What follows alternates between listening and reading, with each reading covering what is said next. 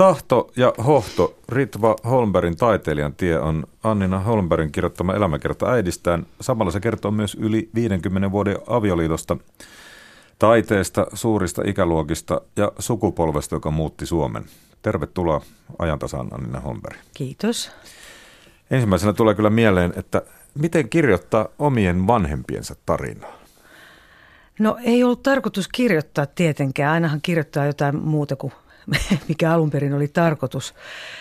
Mä, mulla oli vahva tarve alun perin kirjoittaa niin, niin hurjasta aiheesta kuin kuolema, tai oikeastaan kuolemaa kohti kulkeminen, koska mä hoidin ja saattohoidin äitiäni puolitoista vuotta, ja se oli semmoinen äh, niin vahva vaihe elämässä, että se, se niin kuin pakotti mut jollakin tavalla käsittelemään sitä, ja mä oon huomannut, että kuolemasta puhuminen – ja, ja, ja kirjoittaminen, niin se on paras tapa niin kuin välttää sellaista mystifiointia. Siitä tulee jollakin tavalla lähe, niin kuin helpommin käsiteltävä ja ei ole kyse niin kuin varsinaisesti surutyöstä, mutta toki siinä on siinä on pisara sitäkin.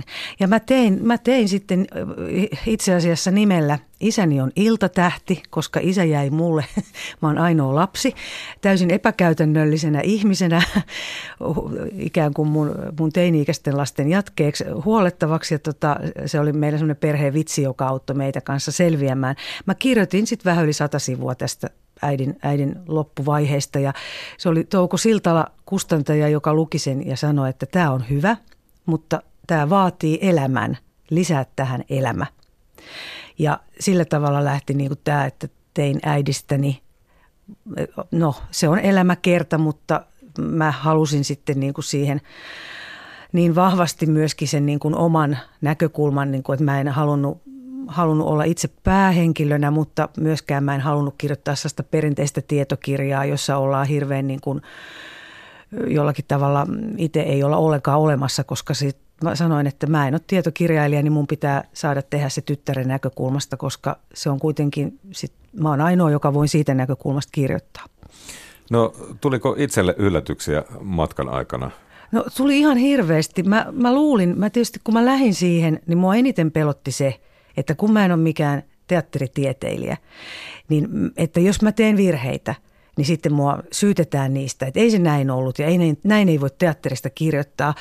Ja tota, toki teatteri on, niin kuin onhan siinä muutakin kuin teatteria, on elämää. Elämästä mä mielestäni osaan kirjoittaa, mutta, tota, mutta sitten paljon vaikeampaa kuin opetella sitä semmoista tietokirjoittamista oli, oli yllättäen se, että kun mä luulin tietäväni äidistä kaiken – niin kuin ihmisenä ja mä huomasin, että mä en tiedä paljon mitään. Tai mä tiedän toki ainoana ihmisenä maailmassa, millainen hän on äitinä.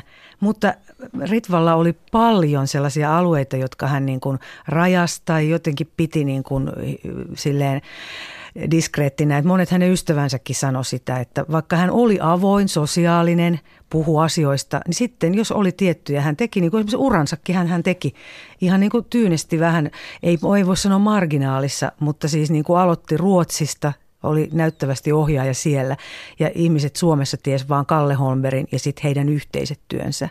Et se oli aina vähän, vähän isän varjossa ja, ja ihan, ihan niin kuin sieltä tuli paljon anekdootteja ja paljon, paljon uusia asioita. Ja sitten loppujen lopuksi se viimeisin suurin yllätys oli se, että äiti ei vieläkään ole täysin auennut mulle. Ja se loppupäätelmä mulla oli, että ei kukaan ihminen, että kaikki me pysytään, meistä aina joku arvotus säilyy. Ja se varmaan on se, mikä sitten kuitenkin meistä tekee mielenkiintoisia. No Samallahan tämä oikeastaan myös tarkkaa kuvausta yhden sukupolven työstä ja se työ muutti koko Suomen kulttuurielämän. Ja oikeastaan mä olen ennenkin miettinyt sitä, että suuret ikäluokat aikuistuivat ja alkoivat saada paljon aikaiseksi, mukaan lukien perhe, lapset, työ jo varsin nuorina. Nykyään tuntuu, että jollakin tapaa vielä nelikymppiset ovat ikään kuin nuorisoa, joka elää sitä nuoruutta, etsi tarkoitusta ja tietää elämässä. Joo, siinä on varmaan monia ihan niin kuin jo käytännön syitä esimerkiksi, minkä takia kaikki sai lapsia kauhean aikaisin, koska ei ollut vielä e-pilleri lyönyt läpi. Niin me, me, äiti oli 19, kun mä synnyin ja, ja se oli syy, että hän tuli raskaaksi, että he meni pian naimisiin ja isä oli 24 ja isä oli niin kuin sit 26, kun teki lapualaisopera, joka oli siis niin kuin semmoinen merkittävä teatterihistoriaan jäävä teos ja, ja äiti oli kolmekymppinen, kun oli Obusvenska teatterin johtaja Turussa ja meni sinne niin kuin vailla kunnon ruotsalaista kiel- tai ruotsin kielen taitoa ja kaikkea. Että kyllä he todella hirveän paljon niin kuin nuorempana teki asioita kuin esimerkiksi minä, jolla lapset syntyi yli kolmekymppisenä ja, ja ei oikein ammattivalintakaan oli sitä sun tätä ja teki vähän kaikkea. Mutta niin kuin niillä oli kauhea tietysti eh, ei silloin jääty roikkumaan koteihin eikä niin kuin funtsimaan, että kyllähän se oli niin kuin yleinen semmoinen. Ja sitten mä luulen, että siinä oli niin paljon sitä eh, sanomisen tarvetta ja, ja, ja myöskin, että silloin todellakin oli sitä sukupolvikapinaa ja sitten kun se keräytyi yhteen, niin niin, ja tietysti olivat mm. tottuneet jo lapsesta saakka, että koulut oli täynnä lapsia, että ikään kuin oli myöskin niin kuin vertaisista sellaista tietynlaista kilpailua ja, ja tota, piti saada oma ääni esiin. Niin ihan, ihan varmasti joo, että kyllä se on ollut se koko historiallinen se tausta ja tila ja sitten varsinkin kun mun vanhemmat oli pienistä kaupungeista, isä Mikkelistä ja äiti Jyväskylästä. Jyväskylä ei itse asiassa ollut niin pieni, kun se oli yliopistokaupunki ja siellä tapahtui valtavan paljon, että sitä kutsuttiin peräti Suomen Ateenaksi esimerkiksi 60-luvulla. Nyt, nyt, nythän asiat voi olla ihan toisin, mutta, mutta tota, kuitenkin se tarve tulla niin kuin isompaan maailmaan ja mikä oli tietysti Helsinki tapaamaan sit niin kuin, että saada, saada tavata muita taiteilijoita, päästä niin kuin ytimeen ja vaikuttamaan, niin se oli ihan, ihan niin kuin valtava.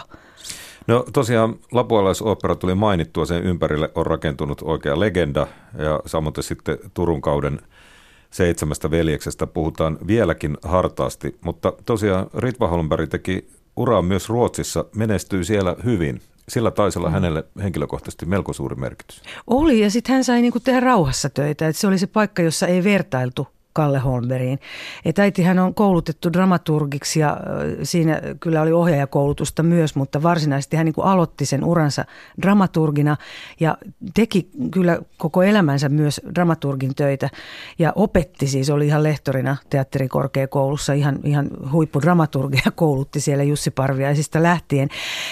Mutta tota, kun hänelle tuli tämä valtava tarve sitten itse myös ohjata, niin mä luulen, että se ruotsinkielinen, se oli, se oli ensin ruotsi, mutta sitten hän teki myös niin kuin Suomessa, suomenruotsalaisella alueella. Ja, ja vasta sitten niin kuin rupesi näkyvämmin tekemään mm, suomenkielisissä taloissa ja isoissa taloissa, niin kuin Helsingin kaupungin teatteri ja Tampereen teatterit. Ja tota, se on vaan niin kuin, se on tosi hassua, että kun mä luin, niistä oli valtavasti arvosteluja – ja ihan niin kuin hui, huikeita, sellaisia, että luulisi, että ne on ollut juttu, niin ei niistä niin kuin sit suomenkielisissä lehdissä löytynyt kuin ehkä ihan pieniä mainintoja joskus jostain. Ja nekin oli tehnyt joku kaveri, niin kuin Matti Rinne, joka oli Ilta-Sanomien toimittaja ja oli niin kuin perhetuttu, niin hän oli saattanut sen nostaa, mutta silleen, että ei niihin kauheasti kiinnitetty täällä huomiota. Miten luonnehditit Ritvaa taiteilijana? No toi nimi Tahto tietenkin on niin kuin se ykkönen, että siis muutenkin se oli se häntä määrittelevä niin kuin semmoinen piirre. Ja, ja sitten hän oli hirveän realistinen ja niin kuin Kai Chydenius sanoi, joka, jonka kanssa he teki valtavasti töitä, Kai teki, sävelsi musiikkeja, teki näitä niin Ritvan juttuihin, niin niin sanoi, että Ritva oli aina niin kuin ratkaisukeskeinen. Että hän lähti aina niin kuin hyvin sille, että isähän oli hyvin erilainen, että hän lähti aina jostain kaauksesta ja tilasta ja jostain niin kuin suuresta alkuräjähdysajatuksesta. Ja äiti lähti esimerkiksi Piukat paikat musikaalia, kun ohjasi tuolla kaupunginteatterissa, niin ensimmäisenä kirjoitti, laittoi ruutupaperille ylös, että missä kohtauksessa näyttelijöillä on mikit, koska ne pitää saada piiloon, ne on rumia, ne näyttää kamalilta. Että se lähti jostain niin kuin hirveän konkreettisesta liikkeelle. Ja tuota, Paavo Haavikon tekstin ystävänä täytyy kiittää, että tuot Ritvan roolin dramaturgina esiin, kun kerrot rauta-ajasta, joka on suomalaisen television historia. Jo, joo, siis se on niin kuin, siis kans näitä tällaisia. Mä tiesin toki, ja kyllähän nyt varmaan on aina noin teksteissä, kun rauta-aika tulee näkyy, että dramaturgi on Ritva Holmeri, mutta siitä ei kirjoitettu, ei yhtään mitään oikeastaan voisi sanoa, kun yhdessä jossain niin kuin alku ennakkotiedoissa ja sitten Jari Tervon jossain kolumnissa, että niin kuin varsinaisissa arvosteluissa ei kiinnitetty huomiota.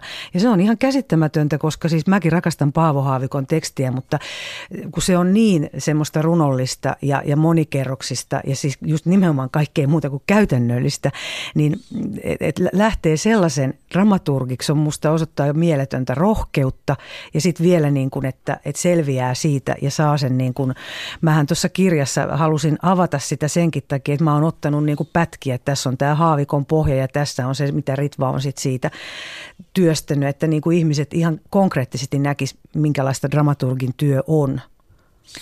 No keuhkosyöpä sitten muutti kaiken. Pakko kysyä, mitä sanot suomalaisesta saattohoidosta? No meillä kävi tuuri, koska me päästiin terhokotiin, jota olen kyllä monessa otteessa kiittänyt ja kehunut ja näin, mutta tota, sinnehän nykyään ei tahdo päästä.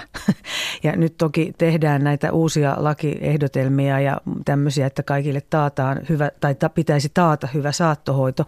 Hyvä niin, koska se on ihan mielettömän hurja se vaihe, kun tietää, että ihminen tulee kuolemaan ja siinä on niin kuin ihminen itse kuoleva kovilla, mutta siinä on myös hänen läheisensä kovilla. Ja kun se ei tule kuitenkaan, sitä joutuu odottamaan. Se on oikeastaan ihan niin kuin järjetön tilanne elämässä, että niin kuin ollaan ja yritetään elää odottaen, että yksi meistä kuolee, niin kyllä siinä niin kuin meillä onkin sitten terhokodin ammattilaiset, niin auttoi ihan hirveästi ja nimenomaan he auttoi myös omaisia. Eli, eli se oli tota kauhean kokonaisvaltaista. Mä en voi siitä valittaa, mutta olen nähnyt sitten kuullut toisenlaisia tarinoita ja, ja tota, soisin vaan, että kaikki pääsisi sen kaltaiseen kuin se terho oli, niin silloin, mm, silloin ei kukaan valittaisi. No Annina Holmberg, tunnetko, että siitä muutoksesta, jota Ritva oli yhtenä suomalaiseen yhteiskuntaan ja kulttuurielämään tekemässä, on vielä jotain jäljellä? No kyllähän se on siis niin kuin Ihan varmasti on, on jotain jäljellä, niin kuin nyt nähtiin esimerkiksi tässä, kun Ultra Braan nämä valtavat suosiota saavuttaneet, nämä, tota, tämä comeback, joka sitten jäi niin kuin tämmöiseksi lyhyeksi ja ei, ei jatku, mutta niin kuin, että jos, jos, jos tämä niin kuin esimerkiksi laululiike, joka silloin oli vahva 60-luvulla, 70-luvulla, on vaikuttanut ultrabraaha ja nyt sitten tulee uudet sukupolvet, jotka sitä, niin se nyt on vain yksi tämmöinen esimerkki. Kyllä he paljon niin kuin myös niillä omilla kannanotoillaan muutti maailmaa ja kyllä siis mun äiti oli yksi, joka niitä lasikattoja oli puhkomassa, koska ky- kyllä tuo teatterimaailmakin niin varsin hierarkkinen ja mie- mies semmoinen, niin kuin varsinkin siis ohjaaja, maailmasta ne on vähän jumalia ja on toki muita, siellä on Kaisa Korhosta ja siellä on Ritva Siikalaa ja ja Elina Bergholmia ja hyviä, hyviä naisia, mutta niin kuin, että mm, kyllä, kyllä on jäljellä. Hyvä ajatella, niin kamalaa, että olisi ihan hirveätä sanoa, no ei se mitään, mitään merkinnyt. Ja tarkemmin voi lukea kirjasta Tahto ja hohto Ritva Holmbergin taiteilijan tie. Kiitos Annina Holmberg, että pääsit vieraksi. No kiitos ja hyvää joulua.